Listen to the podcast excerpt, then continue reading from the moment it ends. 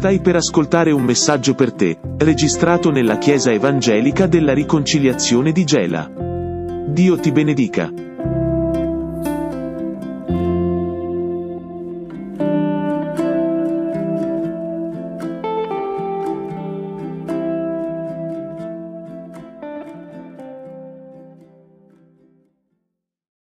Gloria a Dio, siamo figli di Dio. Siamo figli di Dio. Amen. L'abbiamo cantato solamente o l'abbiamo anche sentito nel cuore? Siamo figli di Dio e se siamo figli di Dio siamo eredi. Eh? Io quando mio papà se n'è andato ho ricevuto una piccola eredità, però io so che nel regno dei cieli mi aspetta un grande tesoro.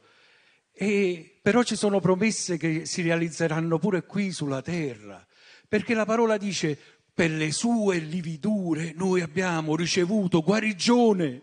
E quindi noi preghiamo per gli ammalati e noi preghiamo e abbiamo veramente fede nel voler vedere persone guarite quando la scienza ormai non dà più scampo. Perché? Perché siamo figli di Dio.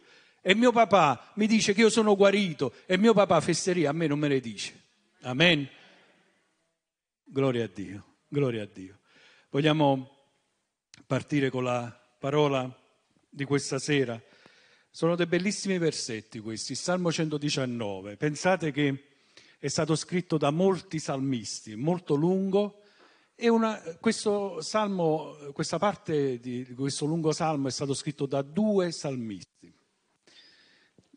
La tua parola, la tua parola è una lampada al mio piede, è una luce sul mio sentiero. Ho giurato e lo manterrò di osservare i tuoi giusti giudizi. Io sono molto afflitto, Signore. Rinnova la mia vita secondo la tua parola. Signore, gradisci le offerte volontarie delle mie labbra e insegnami i tuoi giudizi. La mia vita è sempre in pericolo, ma io non dimentico la tua legge.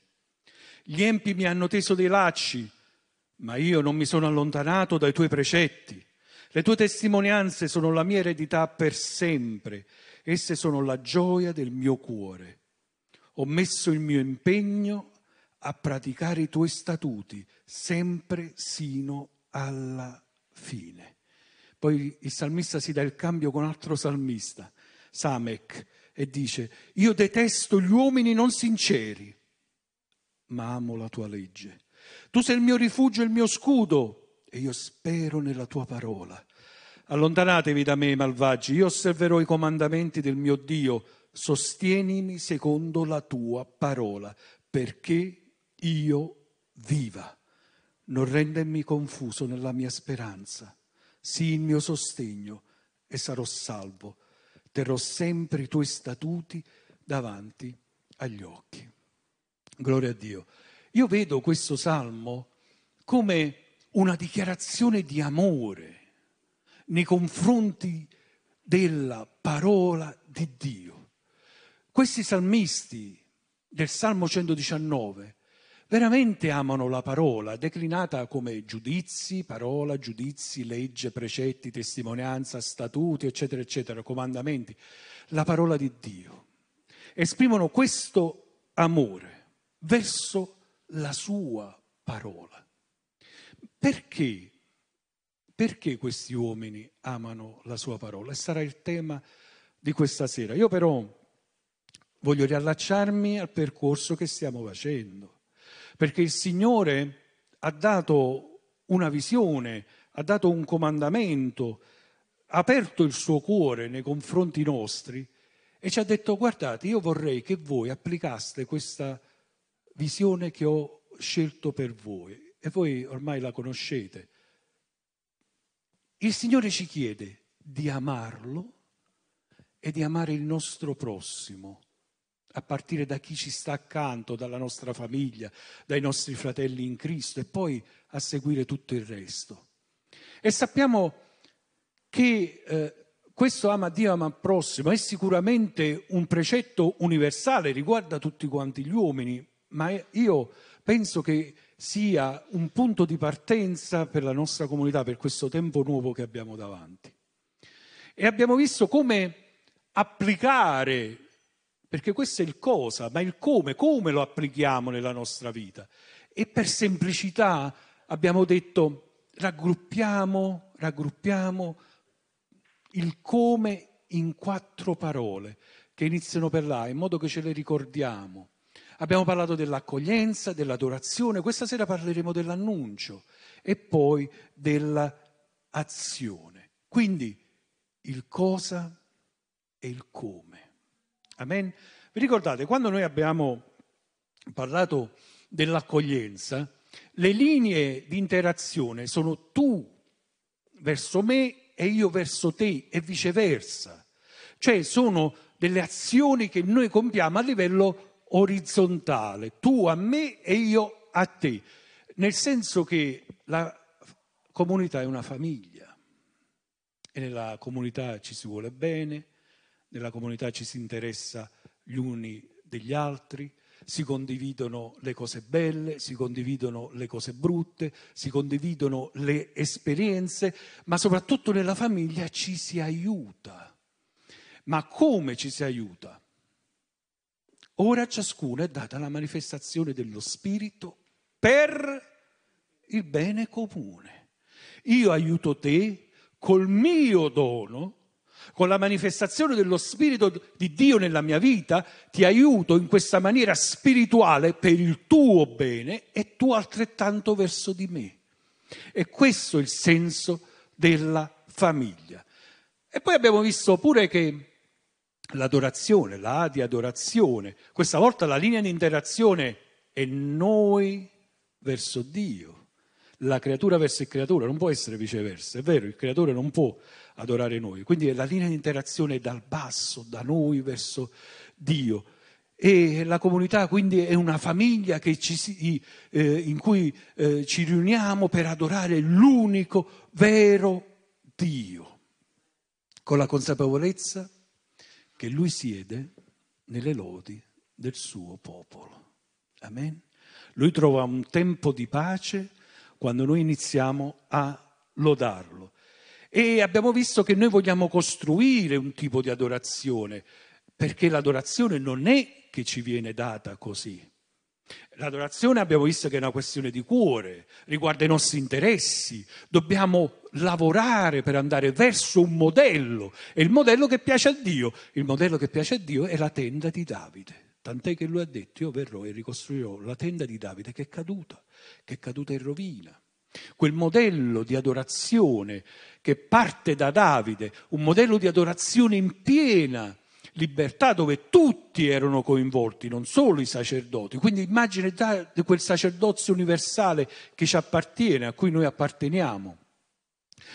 Quel modello nel corso del tempo è decaduto, ma nel cuore di Dio c'è questo, io ricostruirò la tenda di Davide, non il Tempio, non il, eh, la tenda di, di Salomone assolutamente, non il tabernacolo di Salomone, ma la tenda di Davide, quel modello di adorazione.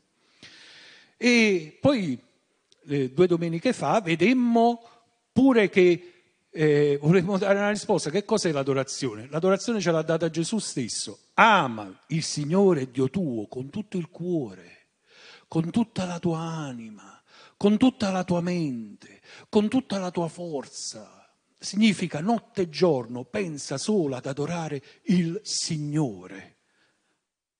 Questo è l'adorazione che piace al Signore.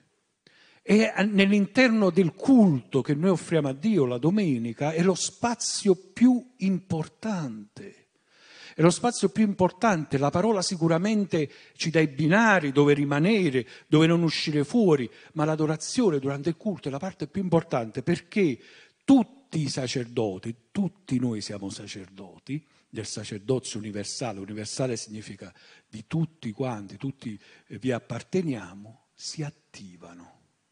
E quando i sacerdoti si attivano nell'adorazione, abbiamo visto sempre che succede qualcosa di straordinario. Cosa vedemmo la volta scorsa? Vi ricordate? Eh, Quando i sacerdoti iniziano ad adorare succede sempre qualcosa nella vita delle persone e nelle cose intorno a dove si adora. Noi vedemmo che quando i sacerdoti alzavano la voce e pregavano semplicemente ripetendo a volte le stesse cose, Signore, tu sei buono e la tua bontà dura per sempre, succedeva qualcosa.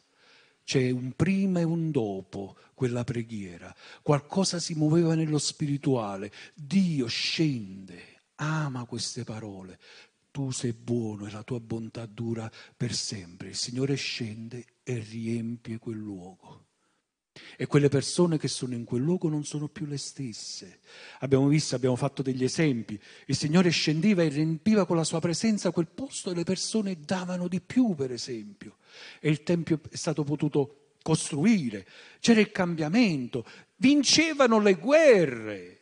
Le mura delle città nemiche cadevano al suono dell'adorazione. E poi trovarono anche la forza per ricostruire il Tempio, nel senso che un Tempio, una Chiesa distrutta può essere ricostruita sulle basi di una buona adorazione, sulla base di un buon atteggiamento del proprio cuore. E ora, al tema di questa sera, annuncio questa volta è Dio verso noi, la parola ci è stata data. È vero, è un movimento che va dall'alto verso il basso.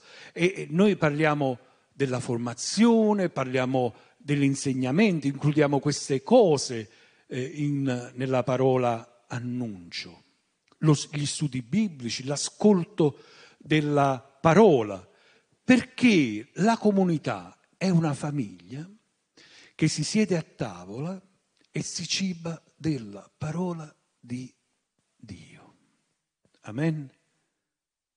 Il nostro pane è la parola di Dio, di tutta la parola, di tutta la parola, perché a volte è come le ondate di moda, come le, i locali, che a volte va di moda un locale, poi va di moda un altro bar e quel locale di prima si svuota. No, tutta la parola deve essere il nostro cibo, deve essere il nostro pane e tutti devono ricevere l'insegnamento.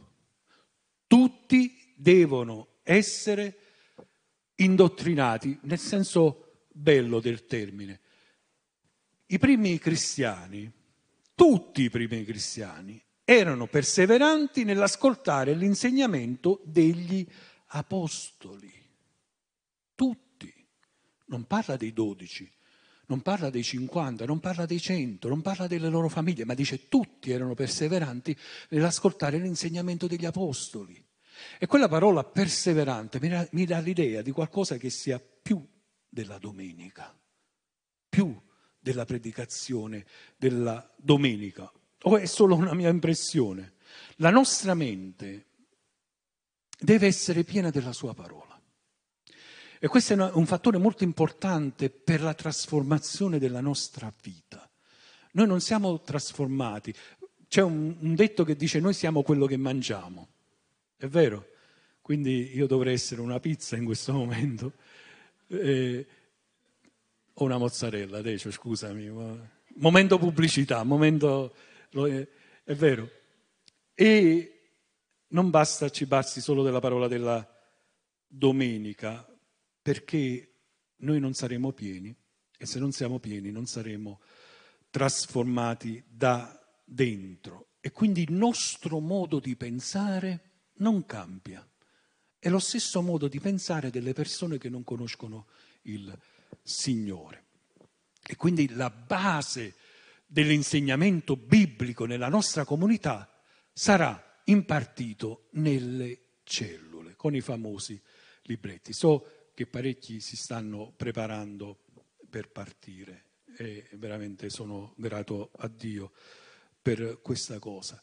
Nelle cellule, perché nelle cellule è importante? Perché nel piccolo gruppo ti accorgi di più se qualcuno è malato.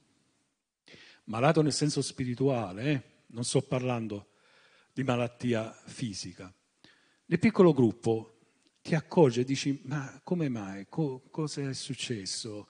Come mai sei così triste? Cosa ti è, è accaduto questa settimana? E allora a volte scopriamo che quando le persone sono deboli e sono malate è perché non hanno mangiato. Eh? Quando eh, io ero bambino e ma- ero malato, mia mamma la prima cosa, io non avevo voglia di mangiare, sembra strano, ma a volte quando si è malati non si ha voglia di mangiare, pure nel mio caso, credetemi. Eppure mia mamma mi faceva quel brodino di pollo, non so se... che bello caldo, ti metti in forza, mangia, mangia. E io non avevo voglia. Però, poi sapete, assaggio un cucchiaino, poi assaggio un cucchiaio, poi alla fine nella pentola non rimane più niente. E tu piano piano acquisti nuove forze, nuove forze. E questa è la parola di Dio. Quando siamo deboli spiritualmente e abbiamo bisogno di mangiare, non c'è niente da fare. E la parola si propone come il pane, come il nostro pane. E quindi noi non insegneremo le nostre opinioni, il nostro insegnamento è biblico, equilibrato e biblico. Ma andiamo al salmo di questa sera. La tua parola è una lampada al mio piede, è una luce sul mio sentiero. Io quello che noto in tutto il, il Salmo è un rispetto verso la parola, una riverenza, una lode quasi, no? verso la parola, ma anche un voler obbedire alla parola. Perché noi possiamo raggiungere un livello, un primo livello, io leggo la parola e vengo informato, ma c'è un secondo livello, io vengo informato ma anche trasformato dalla parola. E noi cercheremo di approfondire questa cosa questa sera. La tua parola è una lampada al mio piede, è una luce sul mio sentiero. Halloween, no? A proposito. Vi siete mai incamminati eh, in un bosco al buio? Eh, oppure in una campagna No, nella vostra campagna, per esempio, a volte manca la luce perché si sono rubati i fili, no? Per esempio, può capitare, vero? O non capita, Gela? Capita. Oppure una casa senza la corrente, senza la corrente. Cosa succede? Ci mancano i riferimenti. Siamo disorientati.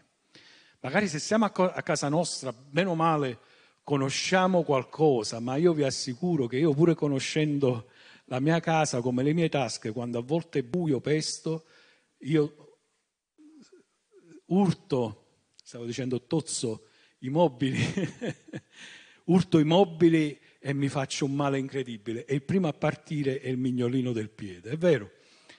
Soprattutto vicino al comodino del letto, quello è il primo. Ci mancano i, i, dire, i punti di riferimento quando manca la luce. E nel mondo spirituale succede più o meno la stessa cosa. Ci mancano i riferimenti. Eh, e parecchie persone si trovano nel buio, a brancolare come quest'uomo nella notte. E abbiamo bisogno di che cosa? di un bicchiere di Coca-Cola, di una gassosa, di un arancino o di una luce. Abbiamo bisogno di una luce. E colui che ha creato la luce, Genesi 1.3, sia la luce la luce fu, è anche la fonte della nostra luce. Ma perché ci serve la, la luce? La luce che ci viene data dalla parola di Dio, perché ci serve la luce? Sapete, c'è una domanda nella Bibbia. Chi salirà al monte dell'Eterno? Eh, spesso la sentite perché è un passo che eh, il nostro pastore ama e anche io, anche noi amiamo. Chi salirà al monte dell'Eterno? E c'è una prima risposta. l'uomo innocenti di mani e puro di cuore, che non eleva l'animo a vanità e non giura con il proposito di ingannare. Amen? Lo conosciamo questo versetto? Questo parla della santità dell'uomo, ma c'è un altro versetto che ci, dice, che ci dà un'altra risposta, non contraddittoria, ma che camminano insieme. Salmo 43, versetto 3. Manda la tua luce e la tua verità perché mi guidino. Per andare dove? Mi conducano al tuo santo monte e alle tue dimore. Al luogo, al monte dell'Eterno, che è un luogo simbolico, il luogo della presenza viva del Signore, nel senso viva, nel senso di profonda. È un'esperienza entusiasmante della presenza di Dio rappresentata in questo monte dell'Eterno. Io ci arrivo con i piedi della santità, ma illuminati dalla luce della Sua parola.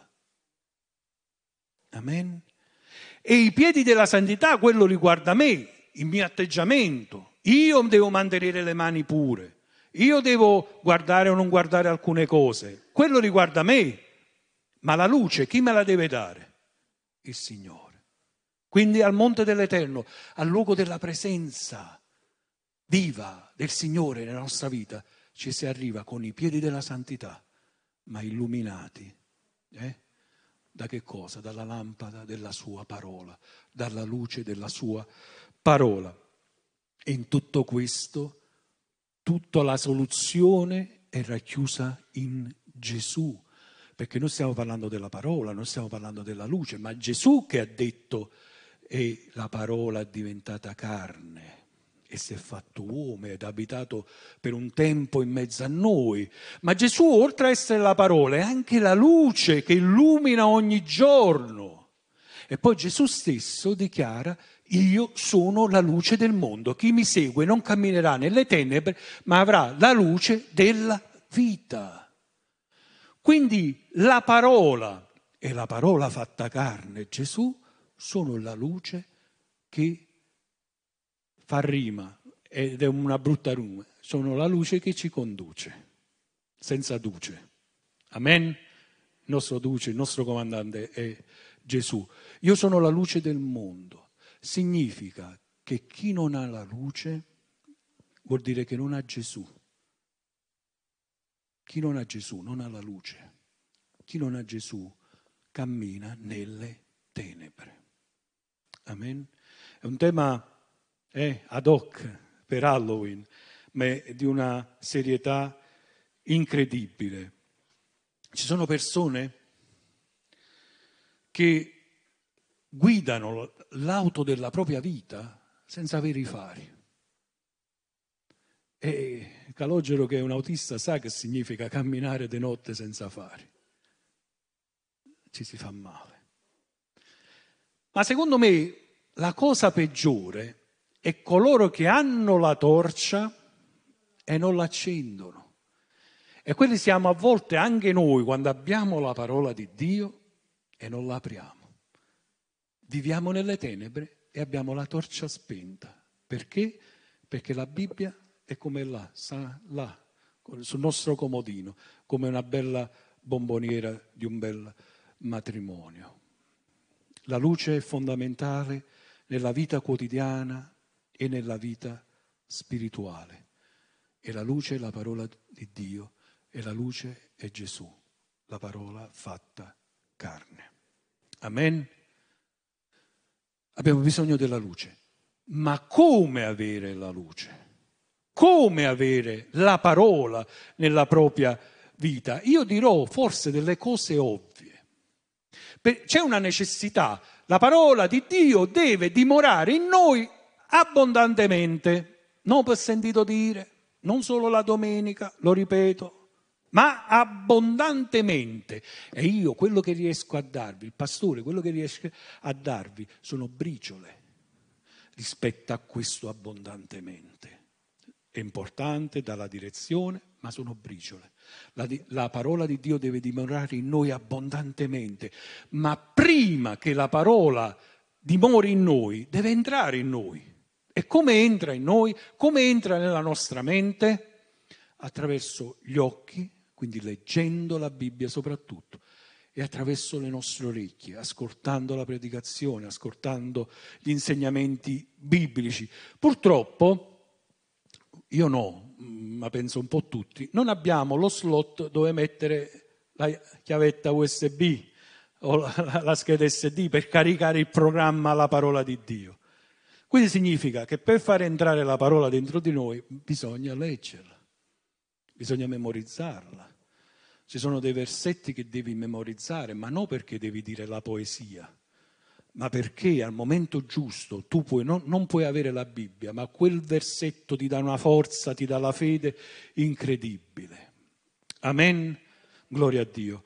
E quindi eh, avere la luce significa sapere quello che la Bibbia dice e scegliere di conseguenza, ma non è sufficiente. Sapete, a volte eh, abbiamo incontrato delle persone che veramente conoscevano la Bibbia, ma veramente conoscevano interi, anche interi capitoli a memoria, conoscevano la storia, conoscevano eh, tutto della Bibbia, però non ne comprendevano il senso.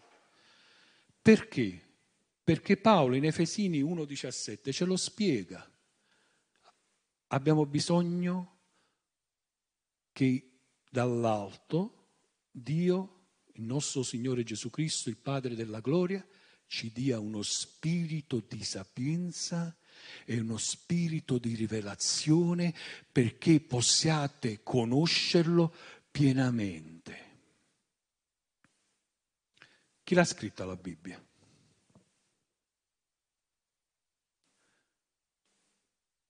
uomini ispirati dallo Spirito Santo. Amen? Ci siamo? È chiaro? Come dobbiamo leggere la Bibbia?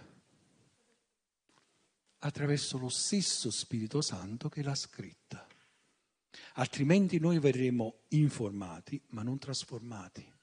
Capiremo, eh, va bene, leggo, vi dia uno spirito di sapienza e di rivelazione. Va bene, ok.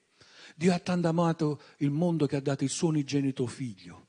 Ah, va bene, ha dato suo figlio. Ma quando lo Spirito Santo ti compunge di dolore, tu comprendi che Dio è morto per te. E allora lì inizi a piangere come io ho iniziato a piangere. Giovanni 3,16 è un versetto che conoscono tutti quanti. Dio ha tanto amato il mondo che ha dato il suo unigenito figlio affinché chiunque creda in lui non perisca ma abbia la vita eterna. Ma quando ho capito che Gesù è morto per me, ma chi me l'ha detto? Lo Spirito Santo. Mi ha convinto di peccato. Io non sono stato più la stessa persona. E da quel momento ho dato la mia vita al Signore.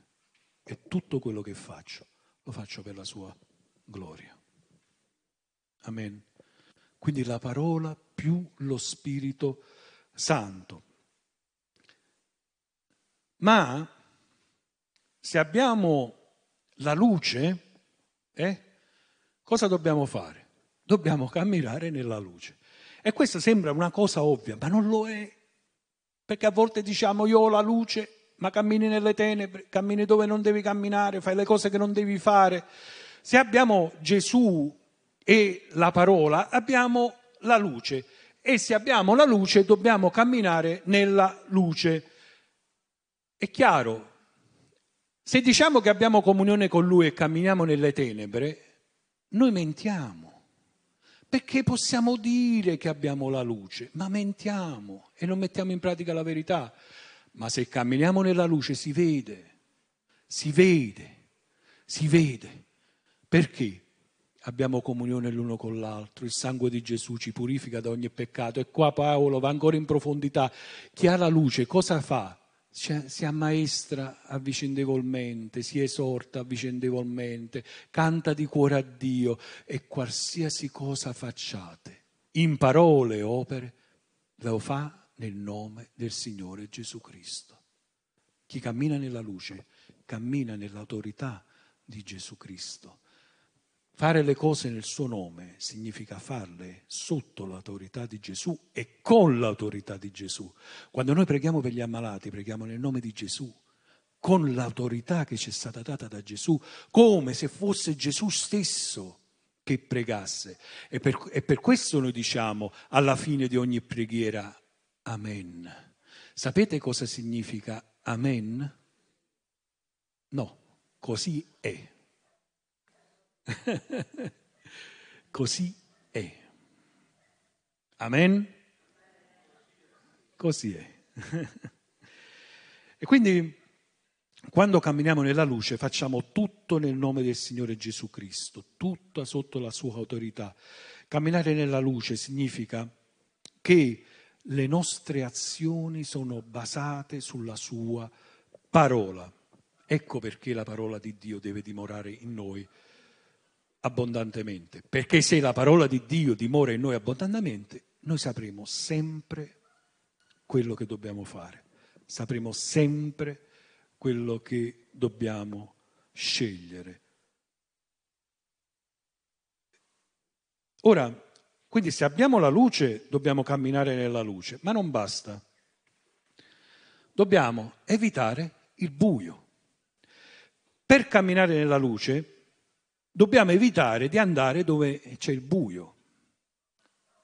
E avere la luce non significa che io con la mia testa scelgo di camminare dove c'è il buio. Posso scegliere di andare nel buio. E quindi ancora un'altra cosa ovvia, ma ovvia non lo è, perché io posso abbandonare il sentiero illuminato dalla parola di Dio e, camminare, e scegliere di camminare nelle tenebre. Sapete, a volte io per lavoro devo andare nelle campagne, non a rubare pomodori. E a volte con i colleghi, no, quando ci troviamo eh, al buio, eh, a volte le strade più o meno qualcuna si conosce, ma a volte noi vediamo delle strade e diciamo, per esempio, no, a tuo padre, dice, andiamo di qua, guarda qua sicuramente arriviamo allo stesso posto ma più nascosti, più ammucciati. È vero, quante volte ci siamo persi, perché quella strada buia in realtà era una strada che ci ha condotto fuori, fuori, non ci ha portato a destinazione, ci siamo persi. Dobbiamo evitare il buio. Dobbiamo evitare le strade buie. Eh, a volte le strade buie hanno un'apparenza di luccichio, sembra un controsenso, ma Gesù cosa ha detto? Entrate per la porta stretta. E a volte la porta, quella illuminata dalla parola di Dio, è proprio quella porta stretta, quella via stretta, perché larga è la porta e spaziosa la via che conduce alla perdizione e molti sono quelli che entrano per essa. E quando è stretta la porta e angusta la via che conduce alla vita e pochi sono quelli che la trovano.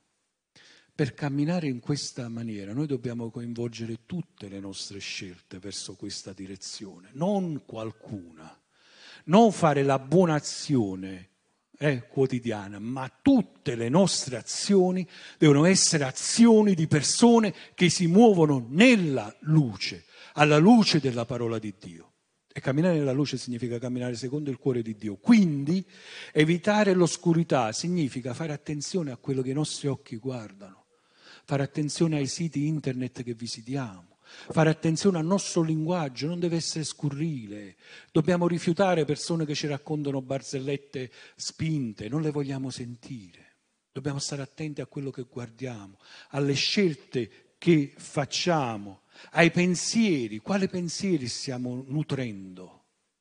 Ci sono pensieri che vengono nutriti da cose cattive e ci sono altri pensieri che vengono nutriti da cose buone, tipo la parola di Dio tutto quello che facciamo e tutto quello che diciamo deve essere basato sulla parola di Dio, altrimenti stiamo camminando nelle tenebre. Voglio dirvi altre cose.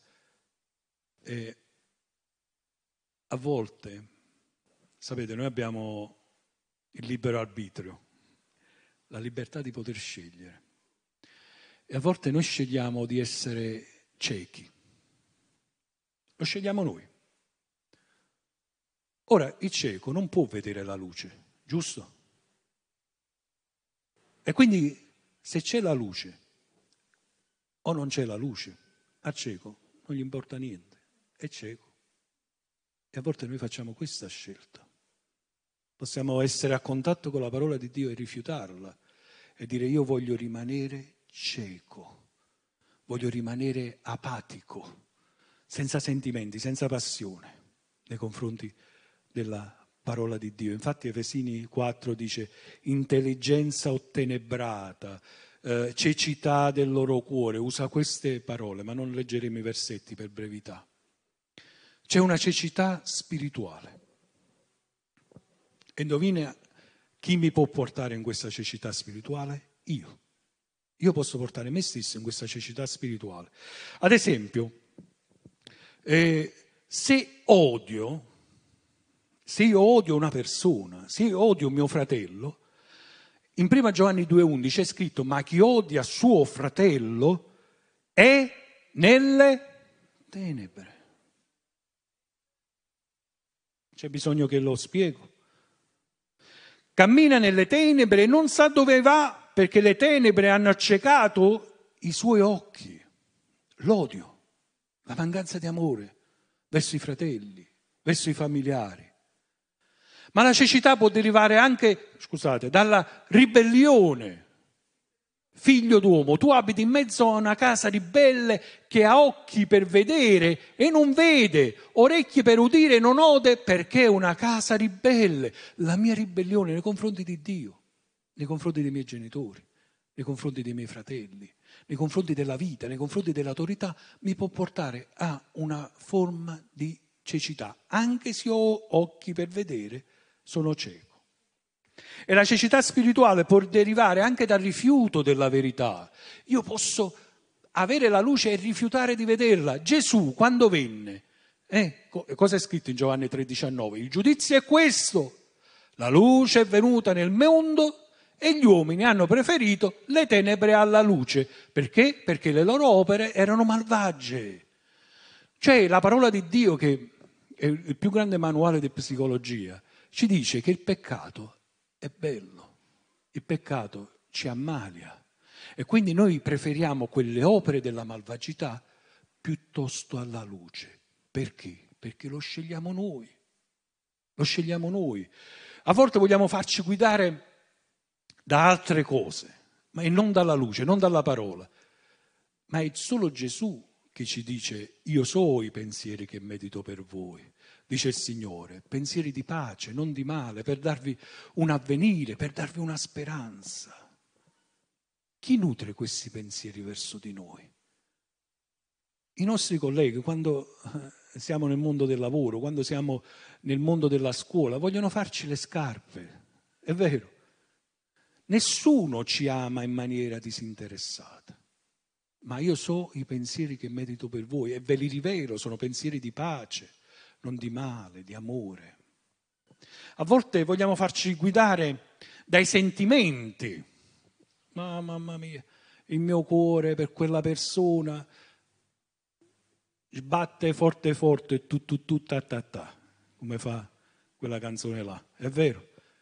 Ma attenzione, ma attenzione, non andare, dice il libro, va dove ti porta il cuore.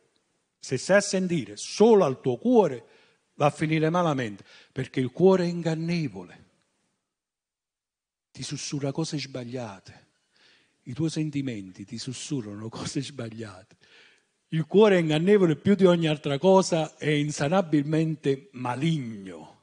Mamma mia, tengo una cosa che maligna, maligna, che mi sussurra cose maligne verso mio fratello. E cosa contrasta questo cuore maligno, lo Spirito Santo che è dentro di me. Perché il frutto, uno dei frutti dello Spirito Santo, che cos'è? L'amore. Amen. È un'analisi psicologica dell'uomo. E poi a volte eh, vogliamo essere guidati dalla maggioranza. Tutti gli uomini vanno in una certa direzione, ci devo andare pure io, se no che figura faccio? E allora Gesù dice, io sono la lucente stella del mattino. E i vecchi navigatori, quando non c'erano le bussole, sa cosa significa essere la lucente stella del mattino. Quindi abbiamo bisogno di una luce, abbiamo bisogno di qualcuno di fuori che ci indichi la luce e che ci dia la luce, abbiamo bisogno di una persona forte, di autorità che ci indichi quello che dobbiamo fare, quello che è giusto e quello che è sbagliato. Perché? Perché la nostra società va a rotoli, è persa. E, cosa, e ci dobbiamo chiedere cosa sta illuminando i nostri piedi, dove sto andando, ho scelto la luce, ho scelto di camminare nelle tenebre, i nostri figli cosa stanno scegliendo nel loro cuore, come posso aiutare a sceglierli.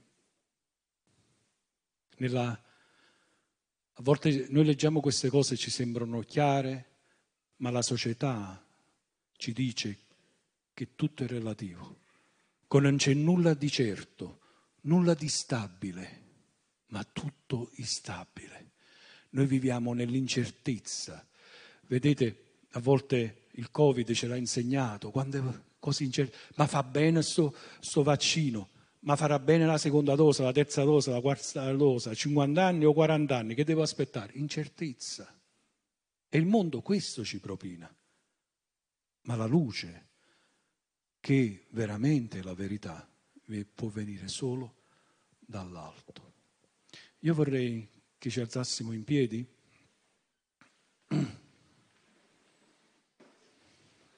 E che il coro venisse avanti, per favore.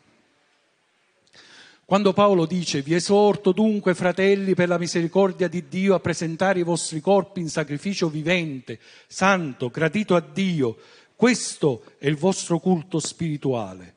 Non conformatevi a questo mondo, ma siate trasformati mediante il rinnovamento della vostra mente, affinché conosciate per esperienza quale sia la volontà di Dio, la buona, gradita e perfetta volontà. Secondo me, qua Paolo sta dicendo in poche parole di non vivere in conformità di questo mondo, ma di vivere in conformità alla parola di Dio, imparando così la sua volontà, la sua buona, gradita e perfetta volontà. Io voglio fare la sua volontà. Quanti vogliono fare la sua volontà? E allora non devi sentire il tuo cuore, non devi sentire quello che la società ti dice, devi sentire quello che la parola di Dio ti dice. Ad esempio, ad esempio, la parola quando ci dice noi siamo figli di Dio, siamo figli di Dio. Ma tu pensi che la società ti dica tu sei figlio di Dio? La società ti dice tu sei figlio della pornografia, tu sei figlio del peccato, tu non servi a nulla, tu non sei nulla. La società ti vuole schiacciare verso il basso. E a volte è una trappola anche per i figli di Dio. Sentirsi nulla, sentirsi nulla. Anzi, a volte nascondere. No, io non dico che vado in chiesa, altrimenti faccio la parte dello santocchio. No, Cosa diranno i miei?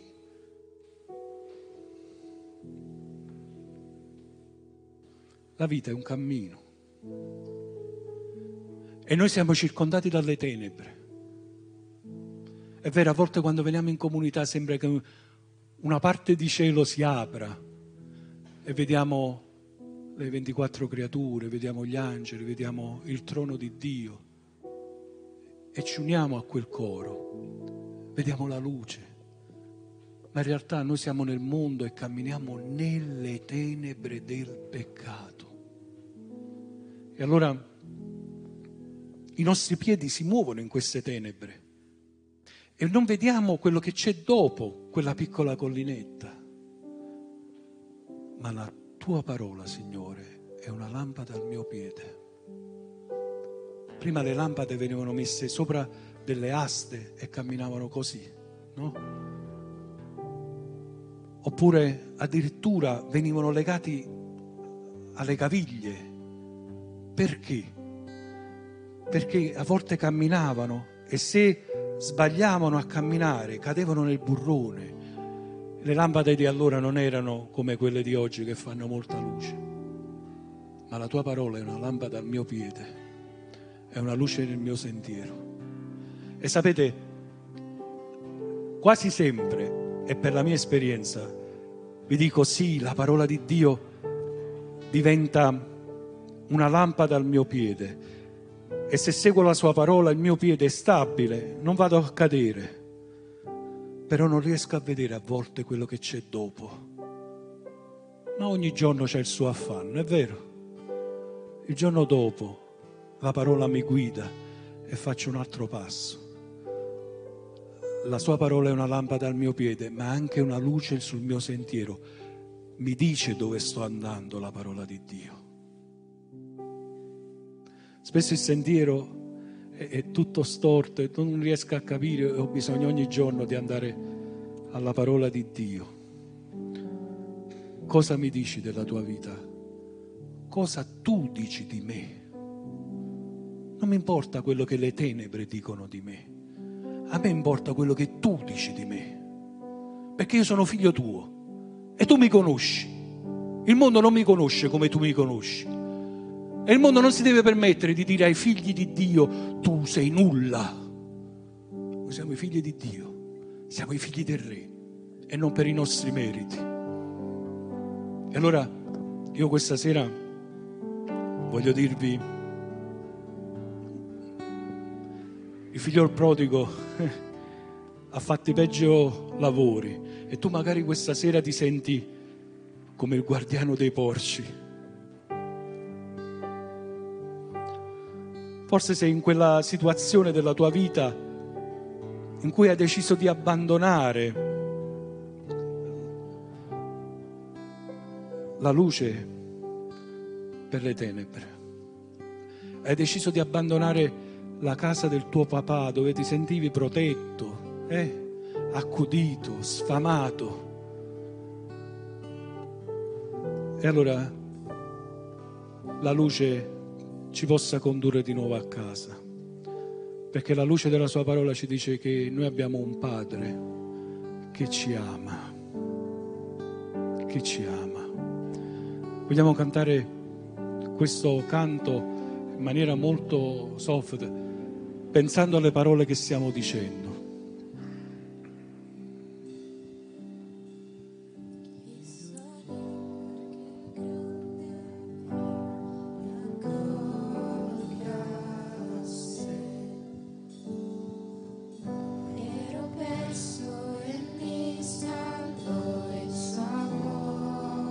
Ero perso e mi salvò col suo amore.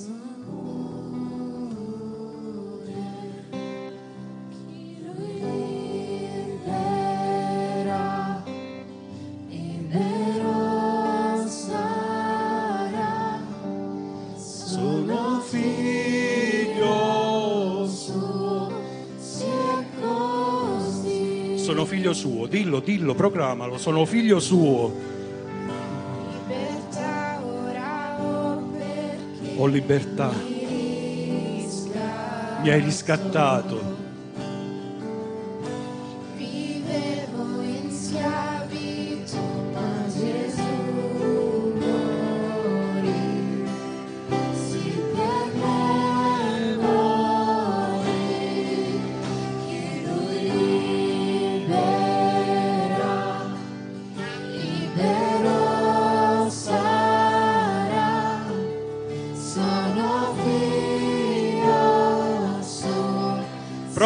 Proclamalo, sono libero nel nome di Gesù. Sono libero nel nome di Gesù.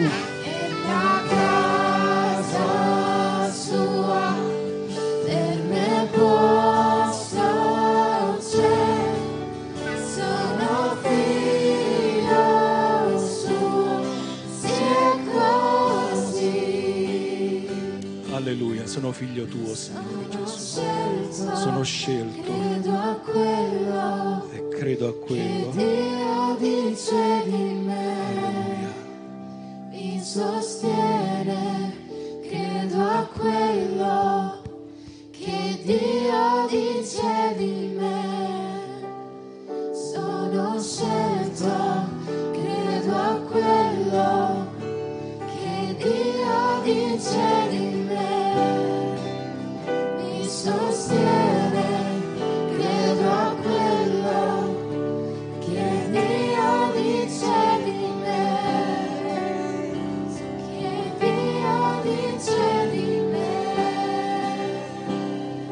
Alleluia.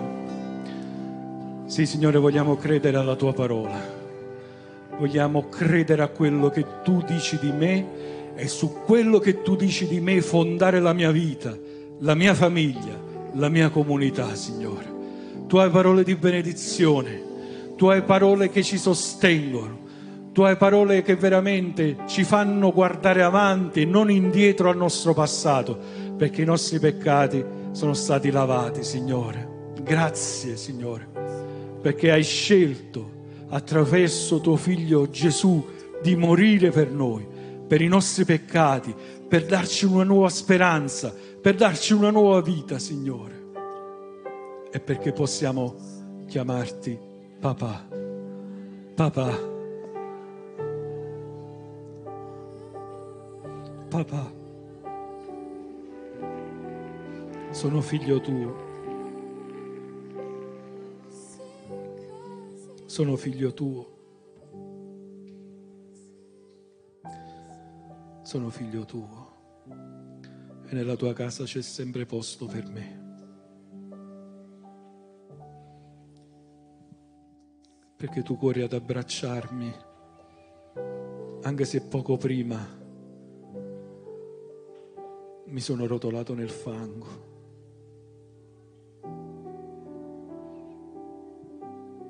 Perché tu mi fai entrare a casa tua, Signore. Nonostante quello che ho pensato, nonostante quello che ho detto di te, nonostante la mia testimonianza non sia una buona testimonianza. Ma tu sei il mio papà. Tu sei il mio papà io sono figlio tuo. Alleluia.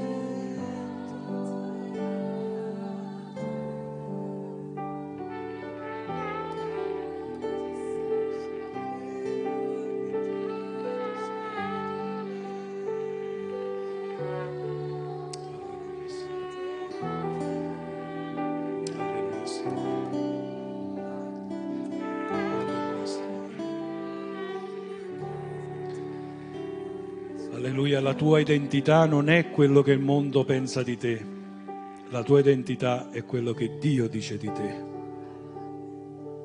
E tu sei un figlio amato, tu sei un figlio amato, tu sei un figlio amato.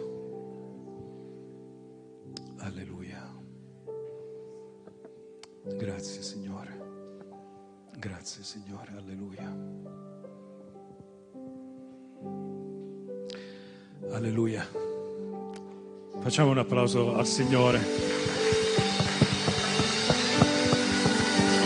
Alleluia.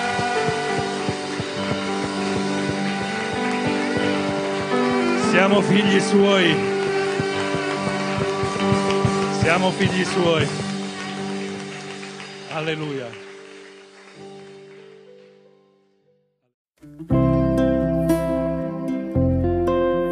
Grazie per averci ascoltato.